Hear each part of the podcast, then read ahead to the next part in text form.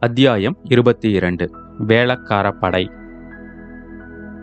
முதலில் பல்லக்கின் வெளிப்புற திரை பனைமரச் சின்னமுடைய துணித்திரை விலகியது. பின்னர் உள்ளிருந்த பட்டுத்திரையும் நகரத் தொடங்கியது. முன்னொரு தடவை வல்லவரையன் பார்த்தது போன்ற பொன் வண்ணக் கையும் தெரிந்தது. வந்தியத்தேவன் இனி தான் குதிரையின் மேலிருப்பது தகாது என்று எண்ணி ஒரு நொடியில் கீழே குதித்தான். சிவிகையின் அருகில் ஓடி வந்து இளவரசே இளவரசே பல்லக்கு சுமக்கும் ஆட்கள் என்று சொல்லிக்கொண்டே அண்ணாந்து பார்த்தான். மீண்டும் உற்று பார்த்தான். கண்ணிமைகளை மூடித் திறந்து மேலும் பார்த்தான். பார்த்த கண்கள் கூசின. பேசிய நா குளறியது. தொண்டையில் திடீரென்று ஈரம் வற்றியது. இல்லை இல்லை தாங்கள் பழுவூர் இளவரசி. உங்கள் ஆட்களின் குதிரை என் பல்லக்கை இடித்தது என்று உளறி கொட்டினான். இதெல்லாம் கண்மூடி திறக்கும் நேரத்துக்குள் நடந்தது. பல்லக்கின் முன்னும் பின்னும் சென்ற வேல் வீரர்கள் ஓடி வந்து வல்லவரையனை சூழ்ந்து கொண்டார்கள். அப்படி அவர்கள் சூழ்ந்து கொண்டார்கள் என்பது வல்லவரையனுக்கும் தெரிந்தது. அவனுடைய கையும் இயல்பாக உறைவாளிடம் சென்றது. ஆனால் கண்களை மட்டும் பல்லக்கின் பட்டுத் திரையின் மத்தியில் ஒளிர்ந்த மோகனாங்கியின் சந்திர பிம்ப வதனத்திலிருந்து அவனால் அகற்ற முடியவில்லை. ஆம் பல்லவரையன் எதிர்பார்த்ததற்கு மாறாக இப்போது அப்பல்லக்கில் அவன் கண்டது ஒரு நிஜமான பெண்ணின் வடிவம்தான். பெண் என்றாலும் எப்படிப்பட்ட பெண்? பார்த்தவர்களை பைத்தியமாக அடிக்கக்கூடிய இத்தகைய பெண்ணழகு இவ்வுலகில் இருக்கக்கூடும் என்று வந்தியத்தேவன் எண்ணியதே இல்லை. நல்ல வேளையாக அதே நிமிஷத்தில் வந்தியத்தேவனுடைய மூளை நரம்பு ஒன்று அசைந்தது. அதிசயமான ஓர் எண்ணம் அவன் உள்ளத்திலிருந்து உதயமாயிற்று. அதை உபயோகித்துக் கொள்ள தீர்மானித்தான். ஒரு பெருமுயற்சி செய்து தொண்டையை கனைத்து நாவிற்கு பேசும் சக்தியை வரவழைத்து கொண்டு மன்னிக்க வேண்டும். தாங்கள் பழுவூர் இளையராணிதானே? தங்களை பார்ப்பதற்காகத்தான் இத்தனை தூரம் வந்தேன் என்றான். பழுவூர் இளையராணியின் பால்வடியும் முகத்தில் இளநகை அரும்பியது. அதுகாரும் குவிந்திருந்த தாமரை முட்டு சிறிது விரிந்தது. உள்ளே பதிந்திருந்த வெண்முத்து வரிசையை லேசாக புலப்படுத்தியது. அந்த புன்முறுவலின் காந்தி நம் இளம் வீரனை திக்குமுக்காடி திணறச் செய்தது. அவன் அருகில் வந்து நின்ற வீரர்கள் தங்கள் எஜமானியின் கட்டளைக்கு எதிர்பார்த்து காத்திருந்ததாக தோன்றியது. அந்த பெண்ணரசி கையினால் ஒரு சமிஞ்சை செய்யவே அவர்கள் உடனே அகன்று போய் சற்று தூரத்தில் விலகி நின்றார்கள். இரண்டு வீரர்கள் பல்லக்கின் மீது மோதிக்கொண்டு நின்ற குதிரையை பிடித்து கொண்டார்கள். பல்லக்கில் இருந்த பெண்ணரசி வந்தியத்தேவனை நோக்கினாள். வந்தியத்தேவனுடைய நெஞ்சில் இரண்டு கூரிய வேல்முனைகள் பாய்ந்தன. ஆம் நான் பழுவூர் இளையராணிதான் என்றாள் அப்பெண்மணி. இவளுடைய குரலில் அத்தகைய போதை தரும் பொருள் என்ன கலந்திருக்க முடியும்? ஏன் இக்குரலை கேட்டு நமது தலை இவ்விதம் கிருகிருக்க வேண்டும். சற்று முன்னால் நீ என்ன சொன்னாய்? ஏதோ முறையிட்டாயே. சிவிகை சுமக்கும் ஆட்களை பற்றி. காசிப்பட்டின் மென்மையும் கல்லின் போதையும் காட்டுத்தேனின் இனிப்பும் கார்காலத்து மின்னலின் ஜொலிப்பும் ஒரு பெண் குரலில் கலந்திருக்க முடியுமா? அவ்விதம் இதோ கலந்திருக்கின்றனவே. பல்லக்கை கொண்டு வந்து அவர்கள் உன் குதிரை மீது மோதினார்கள் என்று சொன்னாயே. பழுவூர் ராணியின் பவள இதழ்களில் தவழ்ந்த பரிகாச புன்னகை அந்த வேடிக்கையை அவள் நன்கு ரசித்ததாக காட்டியது. இதனால் வந்தியத்தேவன் துணிச்சல் அடைந்தான். ஆம் மகாராணி இவர்கள் அப்படித்தான் செய்தார்கள். என் குதிரை மிரண்டு விட்டது என்றான். நீயும் மிரண்டு போய்தான் இருக்கிறாய். துர்கையம்மன் கோவில் பூசாரியிடம் போய் வேப்பிலை அடிக்க சொல்லு. பயம் விலகட்டும். இதற்குள் வந்தியத்தேவனுடைய பயம் நன்கு தெளிந்துவிட்டது அவனுக்கு சிரிப்பு கூட வந்துவிட்டது. பழுவூர் ராணியின் முகபாவம் இப்போது மாறிவிட்டது. குறுநகையின் நிலவு கோபக் கனலாயிற்று. வேடிக்கை அப்புறம் இருக்கட்டும். உண்மையை சொல். எதற்காக பல்லக்கின் மேல் குதிரையை கொண்டு வந்து மோதி நிறுத்தினாய்? இதற்கு தக்க மறுமொழி சொல்லித்தான் ஆக வேண்டும். சொல்லாவிட்டால் நல்ல வேளையாக ஏற்கனவே அந்த மறுமொழி வந்தியத்தேவன் உள்ளத்தில் உதயமாகியிருந்தது. சற்று தனிந்த குரலில் பிறர் கேட்கக்கூடாது என்று வேண்டுமென்றே தனித்த அந்தரங்கம் பேசும் குரலில் தேவி நந்தினி தேவி ஆழ்வார்க்கடியார். அவர்தான் திருமலையப்பர். தங்களை சந்திக்கும்படி சொன்னார். அதற்காகவே இந்த சூழ்ச்சி செய்தேன். மன்னிக்க வேண்டும் என்றான். இவ்விதம் சொல்லிக்கொண்டே பழுவூர் ராணியின் முகத்தை வந்தியத்தேவன் கூர்ந்து கவனித்தான். தன்னுடைய மறுமொழியினால் என்ன பயன் விளையப் போகிறதோ என்னும் ஆவலுடன் மேலும் பார்த்தான். கனிமரத்தின் மேல் கல்லெறிவது போன்ற காரியம்தான் கனி விழுமா காய் விழுமா எரிந்த கல் திரும்பி வந்து விழுமா அல்லது எதிர்பாராத இடி ஏதாவது விழுமா பழுவூர் ராணியின் கரிய புருவங்கள் சிறிது மேலே சென்றன. கண்களில் வியப்பும் ஐயமும் தோன்றின. மறுகணத்தில் அந்த பெண்ணரசி ஒரு முடிவுக்கு வந்துவிட்டாள். சரி நடுசாலையில் நின்று பேசுவது உசிதமல்ல. நாளைக்கு நம் அரண்மனைக்கு வா. எல்லா விஷயமும் அங்கே விவரமாக சொல்லிக் கொள்ளலாம் என்றாள். வந்தியத்தேவனுடைய உள்ளம் பூரித்தது. நினைத்த காரியம் வெற்றி பெற்று விடும் போல் காண்கிறது. ஆனால் முக்கால் கிணறு தாண்டி பயனில்லை. மற்ற கார்பங்கு கிணற்றையும் தாண்டியாக வேண்டும். தேவி தேவி கோட்டைக்குள் என்னை விடமாட்டார்களே. அரண்மனைக்குள்ளும் விடமாட்டார்களே என்ன செய்வது? என்று பரபரப்புடன் சொன்னான்.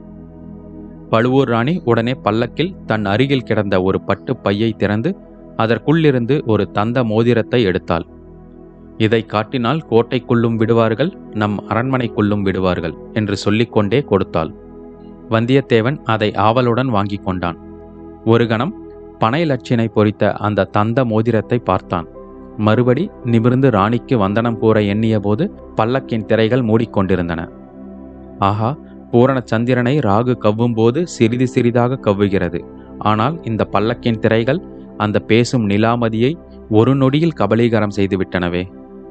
இனியாவது என்னை பின்தொடர்ந்து வராதே. அபாயம் நேரும். நின்று மெதுவாக வா என்று பல்லக்கு திரைக்குள்ளிருந்து பட்டு போன்ற குரல் கேட்டது. பிறகு பல்லக்கு நகர்ந்தது. வீரர்கள் முன்போலவே அதன் முன்னும் பின்னும் சென்றார்கள். வந்தியத்தேவன் குதிரையின் தலைக்கயிற்றை பிடித்துக்கொண்டு சாலையோரமாக ஒதுங்கி நின்றான். பழுவூர் ஆட்களில் தன்னை அணுகி வந்து பேசியவன் இரண்டு மூன்று தடவை திரும்பி திரும்பி பார்த்ததை அவனுடைய கண்கள் கவனித்து உள்மனதுக்கு செய்தி அனுப்பின. அவனுடைய வெளிமனம் பல்லக்கில் இருந்த பழுவூர் ராணியின் மோகன வடிவத்தை சுற்றி சுற்றி வந்து கொண்டிருந்தது. இத்தனை நேரம் கண்டது கேட்டது எல்லாம் உண்மைதானா? அல்லது ஒரு மாய மனோகர கனவா? இப்படியும் ஓர் அழகி ஒரு சௌந்தரிய வடிவம் இப்பூவுலகில் இருக்க முடியுமா? ரம்பை ஊர்வசி மேனகை என்றெல்லாம் தேவமாதர்கள் இருப்பதாக புராணங்களில் சொல்வதுண்டு. அவர்களுடைய அழகு முற்றும் துறந்த முனிவர்களின் தவத்தையும் பங்கம் செய்ததாக கேட்டதுண்டு. ஆனால் இந்த உலகத்தில் பெரிய பழுவேட்டரையர் இந்த மோகினியின் காலில் அடிமை பூண்டு கிடப்பதாக நாடு நகரங்களில் பேசுவதெல்லாம் உண்மையாகவே இருக்கலாம். இருந்தால் அதில் வியப்பு ஒன்றும் இராது. நரை திரை மூப்பு கண்டவரும் தேகமெல்லாம் போர்க்காயங்களுடன் கடூரமான தோற்றம் கொண்டவருமான பழுவேட்டரையர் எங்கே? சுகுமாரியும் அழகியுமான இந்த இளம் மங்கை எங்கே? இவளுடைய ஒரு புன்னகையை பெறுவதற்கே அந்த கிழவர் என்ன காரியம்தான் செய்ய மாட்டார்? வெகு நேரம் சாலை ஓரத்தில் நின்று இவ்விதம் சிந்தனைகளில் ஆழ்ந்திருந்த பிறகு வந்தியத்தேவன் குதிரை மேல் ஏறிக்கொண்டு மெல்ல மெல்ல அதை தஞ்சை கோட்டையை நோக்கி செலுத்தினான். சூரியன் அஸ்தமிக்கும் நேரத்தில் பிரதான கோட்டை வாசலை அடைந்தான். கோட்டைக்கு சற்று தூரத்திலேயே நகரம் ஆரம்பமாகியிருந்தது. விதவிதமான பண்டங்கள் விற்கும் கடை வீதிகளும் பல வகை தொழில்களில் ஈடுபட்ட மக்கள் வாழும் தெருக்களும் கோட்டையை சுற்றி அடுக்கடுக்காக அமைந்திருந்தன. வீதிகளில் போவோரும் வருவோரும் பண்டங்கள் வாங்குவோரும் விலை கூறுவோரும் மாடு பூட்டிய வண்டிகளும் குதிரை பூட்டிய ரதங்களும் நிறைந்தது.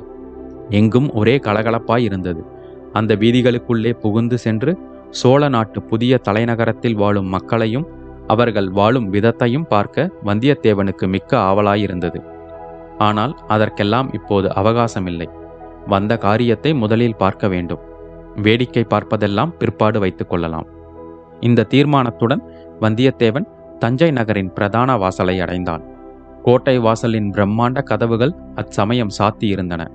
வாசலில் நின்ற காவலர்கள் மக்களை ஒதுங்க செய்து வீதி ஓரங்களில் நிற்கும்படி செய்து கொண்டிருந்தார்கள். மக்களும் ஒதுங்கி நின்றார்கள்.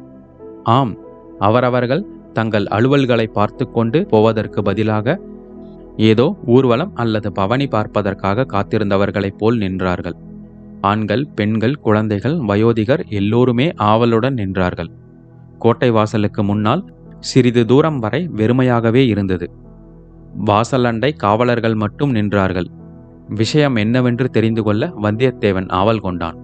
எல்லோரும் ஒதுங்கி நிற்கும்போது தான் மட்டும் கோட்டை வாசல் காப்பாளரிடம் சென்று முட்டிக்கொள்ள அவன் விரும்பவில்லை. அதிலிருந்து வீண் வாதமும் சண்டையும் மூழலாம். இப்போது தனக்கு காரியம்தான் முக்கியமே தவிர வீரியம் பெரிது அல்ல. வீண் சண்டைகளில் இறங்க இது தருணமும் அல்ல. எனவே வந்தியத்தேவன் கோட்டை வாசலை கவனிக்கக்கூடிய இடத்தில் வீதி ஓரத்தில் ஒதுங்கி நின்றான். பக்கத்தில் கம் என்று மலரின் மனம் வீசியது. திரும்பி பார்த்தான். ஒரு வாலிபன் திருநீறு ருத்ராட்சம் முதலிய சிவசின்னங்களை தரித்தவன். இரண்டு கைகளிலும் இரண்டு பூக்கூடைகளுடன் நிற்பதைக் கண்டான். தம்பி எல்லோரும் எதற்காக வீதி ஓரம் ஒதுங்கி நிற்கிறார்கள்? ஏதாவது ஊர்வலம் கீர்வலம் வரப்போகிறதா? என்று கேட்டான். ஐயா தாங்கள் இந்த பக்கத்து மனிதர் இல்லையா ஐயா? இல்லை நான் தொண்டை நாட்டை சேர்ந்தவன். அதனால்தான் கேட்கிறீர்கள். நீங்களும் குதிரை மேலிருந்து இறங்கி கீழே நிற்பது நல்லது. வாலிபனோடு பேசுவதற்கு சௌகரியமாய் இருக்கட்டும் என்று வந்தியத்தேவன் குதிரை மீதிருந்து கீழே குதித்தான். தம்பி எதற்காக என்னை இறங்க சொன்னாய்? என்று கேட்டான். இப்போது வேளக்கார படை அரசரை தரிசனம் செய்துவிட்டு கோட்டைக்குள்ளிருந்து வரப்போகிறது. அதற்காகத்தான் இத்தனை ஜனங்களும் ஒதுங்கி நிற்கிறார்கள். வேடிக்கை பார்க்கதானே? ஆமாம். நான் குதிரை மேல் உட்கார்ந்து கொண்டு பார்த்தால் என்ன? பார்க்கலாம். ஆனால் வேளக்கார படை வீரர்கள் உங்களை பார்த்து விட்டால் ஆபத்து. என்ன ஆபத்து? குதிரையை கொண்டு போய் விடுவார்களா? குதிரையையும் கொண்டு போவார்கள் ஆட்களையே கொண்டு போய் விடுவார்கள் பொல்லாதவர்கள். குதிரையையும் ஆட்களையும் கொண்டு போனால் சும்மா விட்டு விடுவார்களா? விடாமல் என்ன செய்வது? வேளக்கார படையினர் வைத்ததே இந்நகரில் சட்டம். அவர்களை கேள்வி கேட்பார் கிடையாது. பழுவேட்டரையர்கள் கூட வேளக்கார படை விஷயத்தில் தலையிடுவது கிடையாது. இச்சமயத்தில் கோட்டைக்கு உட்புறத்தில் பெரிய ஆர்ப்பாட்ட ஆரவாரங்கள் கேட்டன. நகரா முழங்கும் சத்தம் பறைகள் கொட்டும் சத்தம் கொம்புகள் ஊதும் சத்தம் இவற்றுடன் பல நூறு மனிதர் குரலிலிருந்து எழுந்த வாழ்த்தொழிகளும் கலந்து எதிரொலி செய்தன. வேளக்கார வீரர் படைகளைப் பற்றி வந்தியத்தேவன் நன்கு அறிந்திருந்தான். பழந்தமிழ் நாட்டில் முக்கியமாக சோழ நாட்டில் இது முக்கிய ஸ்தாபனமாக இருந்து வந்தது. வேளக்காரர் என்பவர் அவ்வப்போது அரசு புரிந்த மன்னர்களுக்கு மெய்க்காப்பாளர் போன்றவர். ஆனால் மற்ற சாதாரண மெய்க்காப்பாளர்களுக்கும் இவர்களுக்கும் ஒரு வித்தியாசம் உண்டு இவர்கள் எங்கள் உயிரை கொடுத்தாவது அரசரின் உயிரை பாதுகாப்போம் என்று சபதம் செய்தவர்கள். தங்கள் அஜாக்கிரதையினாலோ தங்களை மீறியோ அரசர் உயிருக்கு அபாயம் நேர்ந்துவிட்டால் துர்கையின் சந்நிதியில் தங்களுடைய தலையை தங்கள் கையினாலேயே வெட்டிக்கொண்டு பலியாவதாக சபதம் எடுத்துக்கொண்டவர்கள். அத்தகைய கடூர சபதம் எடுத்துக்கொண்ட வீரர்களுக்கு மற்றவர்களுக்கு இல்லாத சில சலுகைகள் இருப்பது இயல்புதானே? கோட்டை வாசலின் கதவுகள் இரண்டும் படார் படார் என்று திறந்து கொண்டன. முதலில் இரண்டு குதிரை வீரர்கள் வந்தார்கள். அவர்கள் தங்களது வழக்கையில் உயரப் பறந்த கொடி பிடித்துக் கொண்டிருந்தார்கள். அந்த கொடியின் தோற்றம் விசித்திரமாக இருந்தது. செந்நிறமான அக்கொடியில் மேலே புலியும் புலிக்கு அடியில் கிரீடமும் சித்தரிக்கப்பட்டிருந்தன. கிரீடத்துக்கு அடியில் ஒரு பலிபீடமும் கழுத்து அறுபட்ட ஒரு தலையும் ஒரு பெரிய பலிக்கத்தியும் காட்சியளித்தன. கொடியை பார்க்க சிறிது பயங்கரமாகவே இருந்தது. கொடி தாங்கிய குதிரை வீரர்களுக்கு பின்னால் ஒரு பெரிய ரிஷபம் இரண்டு பேரிகைகளை சுமந்து கொண்டு வந்தது. இரண்டு ஆட்கள் நின்று பேரிகைகளை முழங்கினார்கள். ரிஷபத்திற்கு பின்னால் சுமார் ஐம்பது வீரர்கள் சிறுபறை பெரும்பறை தம்பட்டம் ஆகியவற்றை முழக்கிக் கொண்டு வந்தார்கள். அவர்களைத் தொடர்ந்து இன்னும் ஐம்பது பேர் நீண்டு வளைந்த கொம்புகளை பாம் பாம் பபாம் என்று ஊதிக்கொண்டு வந்தார்கள். அவர்களுக்கு பின்னால் வந்த வீரர்கள் ஆயிரம் பேர் இருக்கலாம். அவர்களில் பெரும்பாலோர் வாழ்த்தொழிகளை இடிமுழக்க குரலில் எழுப்பிக் கொண்டு வந்தார்கள். நூற்றுக்கணக்கான வலிமையுள்ள குரல்களிலிருந்து எழுந்த கோஷங்கள் கேட்போரை மெய்சிலிர்க்க செய்தன. கோட்டை வாசலின் வழியாக வந்தபோது அந்த கோஷங்கள் உண்டாக்கிய பிரதித்வனிகளும் சேர்ந்து கொண்டன. வீதி ஓரங்களில் நின்ற மக்கள் பலரும் கோஷத்தில் கலந்து கொண்டார்கள். இவ்விதம் தமிழ்நாட்டின் தெய்வமான முருகனுக்கு வேளக்காரன் என்று ஒரு பெயர் உண்டு என்பதை வாசகர்கள் அறிந்திருக்கலாம். பக்தர்களை காப்பாற்றுவதாக சபதம் பூண்ட தெய்வம் என்பதால் முருகனுக்கு அப்பெயர் வந்தது என்று அறிஞர்கள் கருதுகிறார்கள். இவ்விதம் வேளக்கார படை வீரர்கள் தஞ்சை கோட்டை வாசல் வழியாக வெளிவரத் தொடங்கி வீதி வழியாக சென்று தூரத்தில் மறையும் வரையில் ஒரே அல்லோல கல்லோலமாயிருந்தது அத்தியாயம் இருபத்தி இரண்டு முடிவுற்றது. வந்தியத்தேவனின் பயணம் தொடரும்.